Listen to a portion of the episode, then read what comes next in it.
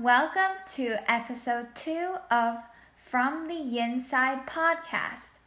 My name is Joyce Yin and I'm your host. Before we jump into the main topic of episode two, I just want to answer a common question that I get about feminism, which kind of piggybacks off of episode one, where I talked about the true meaning of feminism. We came to the conclusion that feminism is really about human rights, specifically achieving equal rights for the sexes. So then I get the question if feminism is about human rights, why do you have to use the word feminism?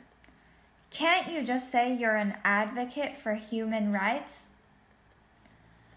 Feminism is about human rights, but Using the umbrella term human rights ignores the fact that women have had fewer rights and have faced more obstacles than men for centuries.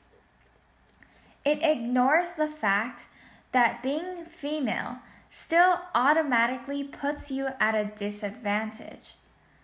Now that you know why we use the word feminism, I want to talk a bit about intersectional feminism.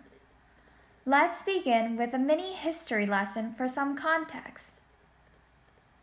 The history of the feminism movement is usually thought of as three waves.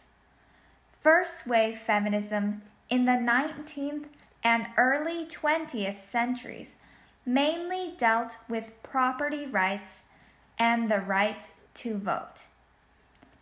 During World War II, women were encouraged to join the workforce to fill the gap left by male workers who joined the military.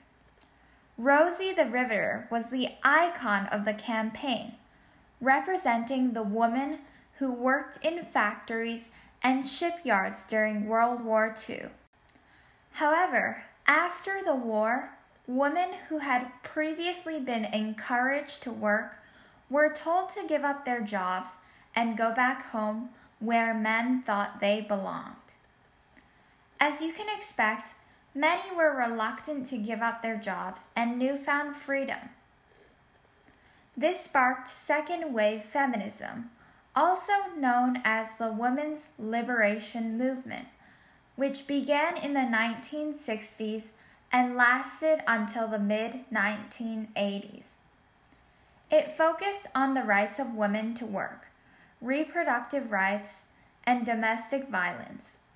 This began decades of challenging traditional women's roles inside and outside the home. Third wave feminism, which started in the 1990s, had the same goals as second wave feminism, but was more inclusive it started as a backlash to the second wave's focus on issues that pertained to straight, white, middle class women. Women from other backgrounds were finally starting to be represented. However, some feminists at the time still argued that racism had no place in the feminist movement. Since barriers to gender equality vary according to other aspects, such as age, race, ethnicity, class, and religion, it is not enough to look at this issue from one point of view, especially one that is privileged in many ways. The purpose of intersectional feminism is to take into account all of these factors to try to make sure everyone is represented. Another key concept of intersectional feminism is that the movement doesn't stop until all women have equal rights and opportunities. There is often the attitude that if something doesn't affect us, then it's not our problem to deal with. As a result, in the advancement of gender equality, millions of people have been left behind. For example, Canadian women won the right to vote in federal elections in 1921, but Canadian women of color were not allowed to vote until the late 1940s. Indigenous women covered by the Indian Act did not have the right to vote until 1960.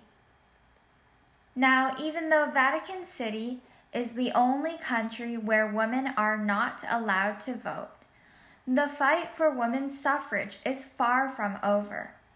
In countries like Saudi Arabia, Afghanistan, Pakistan, Uganda, and Kenya, most women do not vote because it is too difficult. From these examples, you can see that there is still a lot of change that needs to be made. I want to leave you with a closing quote from Audre Lorde. I am not free while any woman is unfree, even when her shackles are very different from my own. Thanks for tuning in to this week's episode of From the Inside. I hope you'll join me on my journey to learn more about feminism. See you next time.